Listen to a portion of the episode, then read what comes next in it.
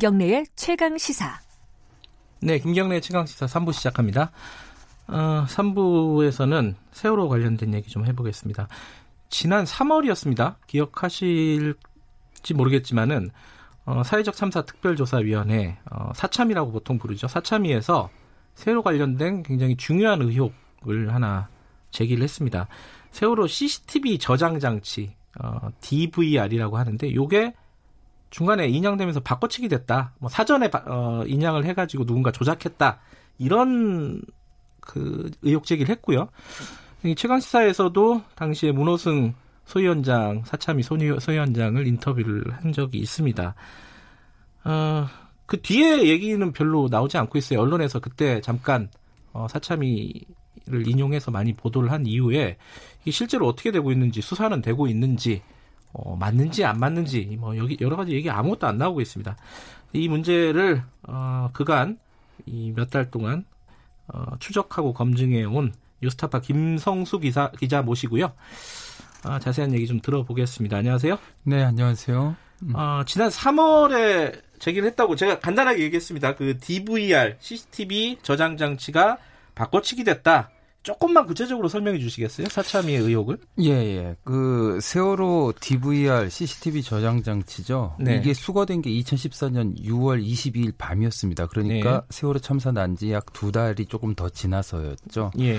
근데 이제 그때 해군 잠수팀 2인 1조가 안내 데스크 물 속에 있는 세월호 선체에 들어가서 수거를 해서 바지선이로 끌어올리는 장면이 잠수사의 헤드 카메라에 아, 촬영이 됐고 녹화가 된 거죠. 네. 그리고 그 뒤에 바지선 위에서는 한 뭐 몇 분, 한 2, 30분 있다 해경이 인계를 해 갔습니다, 이거를. 네. 그리고 이제 이틀 있다가 검찰에다 제출을 했는데 그런데 사참위가 그 당시에 수중에서 찍힌 영상과 바지선 위에 올라온 영상 두 가지를 이렇게 분석을 해보니까 두 개가 좀 다른 장비 같더라. 어허. 그러면서 사참위가 이것저것 조사를 해서 결국 이제 사참위가 그린 이제 발표한 시나리오는 뭐냐면 이게 실제로는 4월 16일 세월호 침몰 직후에 네. 6월 22일보다 한참 전에 몰래 미리 수거가 됐다.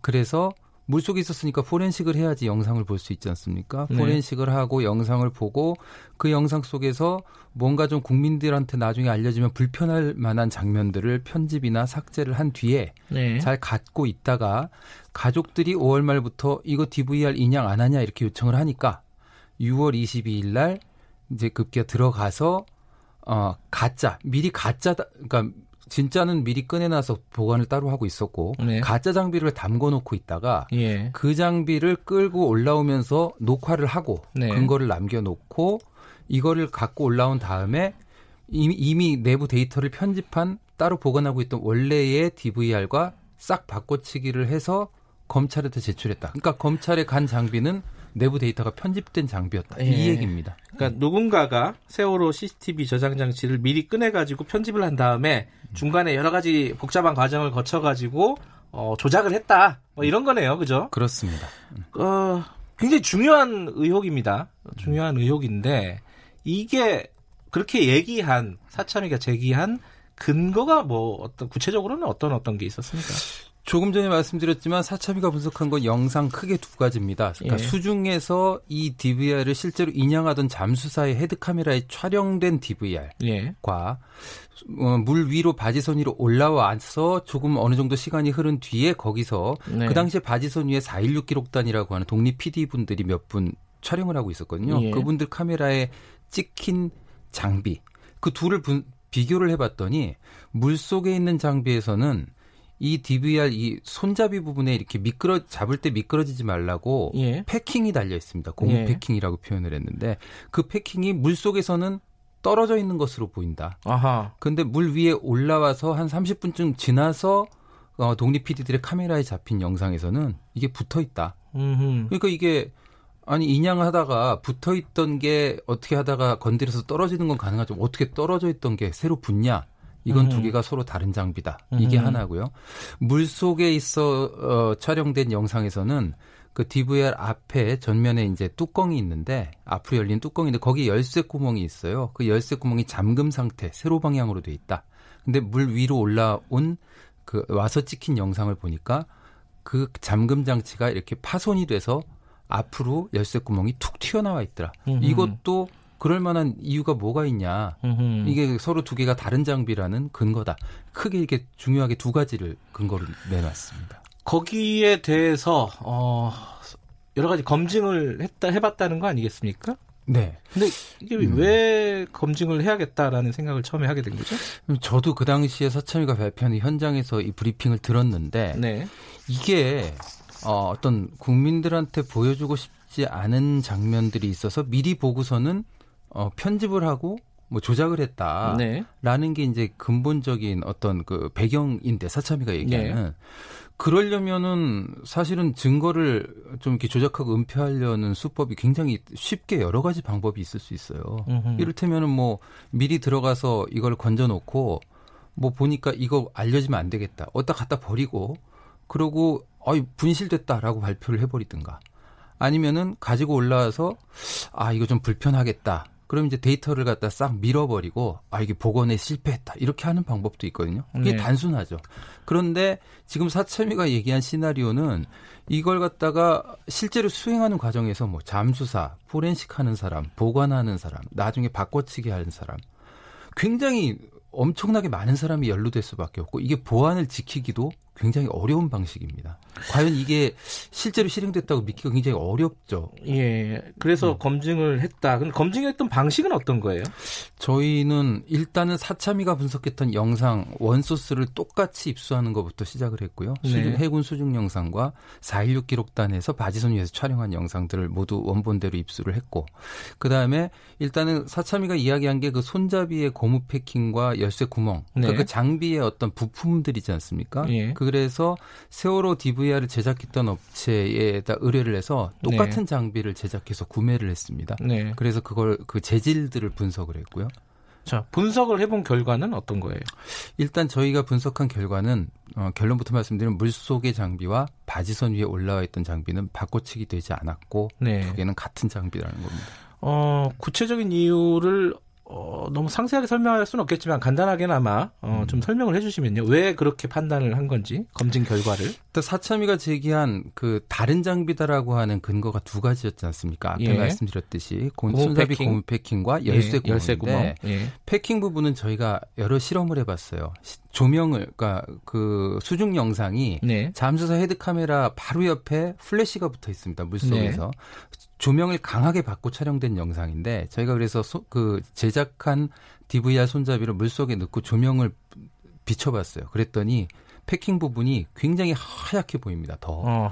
어, 그 실제 손잡이 다른 부분보다 착시 효과였다는 거네요. 그렇습니다. 예. 일단은 근데 이제 그 하얗게 된 부분이 화질이 굉장히 안 좋았던 해군 수중 영상에서 또 이렇게 한 눈에 보면 약간 안으로 움푹 패여 있는 듯이 보여서 이게 진짜 예. 떨어져 있는 것 같거든요. 예. 이건 왜 그럴까 저희가 좀 생각을 해봤는데 세월호가 한 수심 40m에 한 두 달 동안 잠겨 있던 상태에서 DVR을 갖고 올라왔죠. 네. 그러면은 그 DVR이 수심 40m면은 10m마다 1기압씩이 높아집니다. 음흠. 수심 40m면 50, 아, 5기압의 압력을 두 달 동안 받고 있었던 건데, 네. 이 손잡이 DV, 그러니까 DVR 손잡이의 고무 패킹이라고 사참인 표현을 했지만 저희가 재질 분석을 해보니까 압축 스펀지예요. 네. 손으로 눌러도 안으로 눌리는 네. 재질입니다. 네. 그러니까 5기압 조건에서 두 달 동안 이게 있었다가 건져졌다. 예. 그래서 저희가 가압 수 조석에다가 이 손잡이 부분을 갖다 넣어봤어요. 패킹 부분. 예. 그랬더니 진짜로 오기압을 줘보니까 안으로 움푹 들어갑니다. 마치 떨어져 있는 모양처럼 보이는 거죠. 아, 그 스폰지가 수축이 되는 거네요. 그렇습니다. 압력을 받아서. 네, 그렇습니다.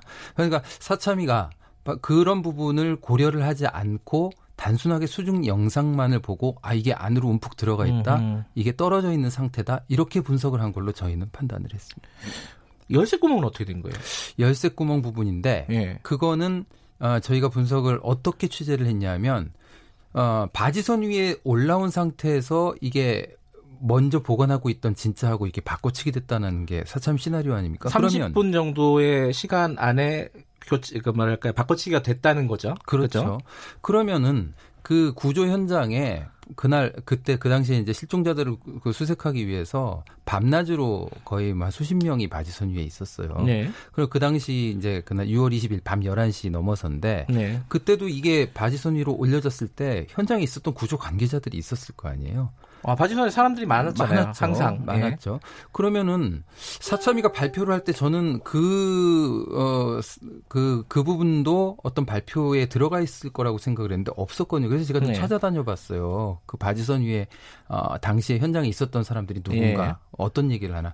그러다가 좀 중요한 사실을 발견을 했는데 그 당시 현장에 있던 해군 관계자가 네. 바지선 위로 DVR이 올라온 직후에 자기 핸드폰으로 사진을 몇 장 찍습니다. 아하. 해경한테 넘기기 전까지. 예. 총 3장이 있었고 예. 그걸 저희가 입수를 해서 봤어요. 예. 그랬더니 어, 바지선이 올라온 뒤에 바로 1분 뒤에 찍힌 첫 번째 사진이 열쇠 구멍이 물속에서랑 똑같습니다. 어허. 그때까지 안 바뀐 거죠. 예. 그리고 8분이 더 지나서 찍힌 사진에서도 열쇠 구멍 그대로입니다. 네. 여전히 안 바뀌었고요. 예. 그리고 또 2분이 더 지나서 찍힌 사진에서는 열쇠, 안면 커버가 이렇게 열려 있는데 네. 안을 보니까 걸쇠가 부러져 있습니다. 음. 그래서 제가 그 사람을 찾아 그 해군 관계자를 찾아서 직접 물어봤어요. 이게 왜 열린 거냐 네. 했더니 당시 현장에 있던 사람들이 DVR이 뭔지를 모르기 때문에 어, 처음 봤어요, 다들. 네. 그래서 이거 뭐야 하고서 이렇게 툭툭 건드려다 보니까 앞에 커버가 툭 열렸다는 거예요. 어, 그래서 이제 그 상태에서 보니까 누가 그러, 그걸 보고 야 이거 중요한 증거물이니까 손대지 마. 그래서 그때부터는 아무도 손을 안 댔다. 뭐 이런 상황입니다. 그러니까 열쇠 구멍이 어 아마도 수중에서는 세로 방향으로 그대로 있었고 물 위에 올라왔을 때 한동안 계속 예. 그대로 있었고요. 누군가가 툭 쳤을 때 열려 열린 그런 상황이 된 거죠.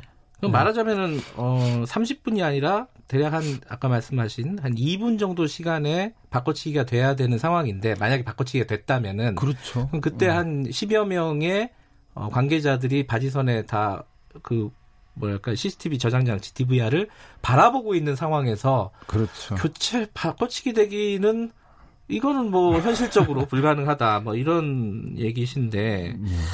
자 근데 자 다시 원점으로 잠깐 돌아와 볼게요. 이게 사실은 CCTV가 뭔가 조작이 됐고 삭제됐다는 의혹 때문에 계속 이 얘기가 나오는 거 아니겠습니까? 사참위에서도 그것 때문에 여기에 주목을 했던 거고요. 맞습니다. 그러니까 사참위가 처음부터 DVR 바꿔치기라고 하는 이 소주제에 집중해서 그 조사를 했던 건 아니고요. 예. 세월호 CCTV와 관련해서 그동안 풀리지 않던 의혹들이 사실 몇 가지가 있었던 거 사실입니다. 예. 그러니까는 그 5년 전에 이게 이제 처음에 인양이 돼서 포렌식을 해서 가족들한테 영상이 넘어왔을 때 네.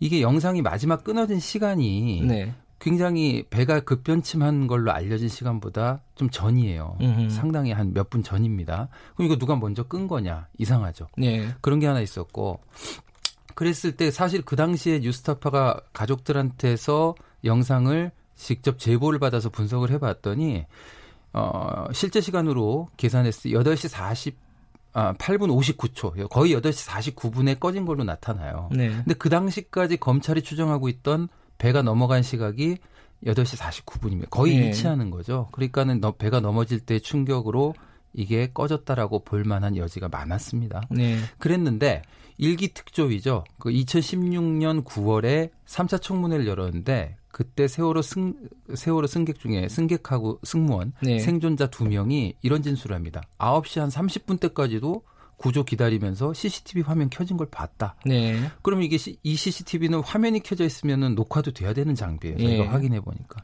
이상한 거죠. 네. 뭔가 안 맞는 겁니다. 진술과 복원된 데이터를 분석한 결과와 이게 예. 안 맞는 거예요. 그러니까 이제 여러 가지 음모론들이 나오는 거고요. 그랬었던 예. 거죠. 예. 근데 그, 그 진술보다는 어, 뭐랄까, 이 분석 결과를 믿어야 되는 이유는 뭘까요, 그러면? 사실 저희가 그래서 이번에 원점부터 취재를 하면서 그 데이터들, 그 5년 전에 저희가 했던 분석을 다시 한번 해봤어요. 다른 네. 전문가, 복수의 전문가에게 맡겨서 해봤더니 이 데이터 속에서 다른 영역에서 새로운 그 CCTV가 꺼진 새로운 시각을 찾았는데 네. 이게 작년에 세월호 선조위가 분석한 세월호 급변집 시간하고 정확히 일치했습니다. 네. 정확히 일치했고요. 그래서 이건 데이터로는 그 실제 상황과 완전히 그 일치하는 결과를 갖고 있다. 네. 그런데 진술을 한 분들도 강혜성 네. 승무원과 강병기 승객인데 저희가 다 만나봤는데 네. 이분들의 진술이 약간 제가 느끼기에는 네. 어, 왔다 갔다 하고 좀 사실관계 안 맞는 부분들이 몇 가지 확인되고 네. 그 이분들의 진술이 9시 반 이후까지 켜져 있었다라는 거 네. 사실 이게 물증이 없고 진술만 있는 상태인 거예요. 예. 그럼 과연 데이터는 있고 어, 진술이 한쪽은 물증이 없는 진술만 있을 때 어느 쪽을 신뢰해야 될 것이냐. 사실은 사참위도 최종적으로 판단을 해야 됩니다. 예. 예 판단을 해야 되는데 그 부분은 사참위가 지금 어, 그 세월호 CCTV 복원 데이터를 외국 업체에다가 맡겨놓고 분석을 하고 있다고 하니까 최종적으로 어떻게 판단할지 저희도 좀 기다려 보겠습니다. 그 김성수 기자가 취재한 부분에 대해서 사참위는 어떻게 얘기를 하든가요? 뭐 해명이라든가 반론이라든가 있을 것 같기도 한데.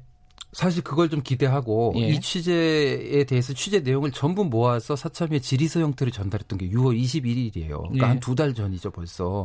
그랬는데 어, 16장이나 써서 보냈어요. 제가 다 예. 써서 보낸 거죠. 그랬는데 사참위가 아, 아주 원론적인 대답만 당시에 해왔어요. 아 이거 열성적인 취재에 감사한다. 예. 아, 다만 지적해 주신 내용은 어, 최종 조사 결과에 반영하겠다. 사실은 저는 반론이건 해명이건 내놓을 줄 알았는데 사실상 좀 어, 원론적인 입장만 내놓고 아무 답변을 안 한 셈이 돼서 여전히 좀 예. 어, 입장을 기다리고 있는 중입니다. 알겠습니다. 그 세월호 관련된 여러 가지 어, 의혹들은 밝혀야 되는 거고 그것들은 여러 가지 토론과 어, 그런 가설 기각 이런 과정들이 필요한 거 아니겠습니까? 그렇습니다. 예, 사참위에서도 혹시 이 부분에 대해서 반론하실 게 있으면 저희들한테 연락을 주시면은 저희들이 반영을 하도록 하겠습니다. 오늘은 어, 뉴스타파 김성수 기자와 함께 얘기 나눠봤습니다. 고맙습니다. 네, 고맙습니다. 김경래 최강 시사 듣고 계신 지금 시각은 8시 46분입니다.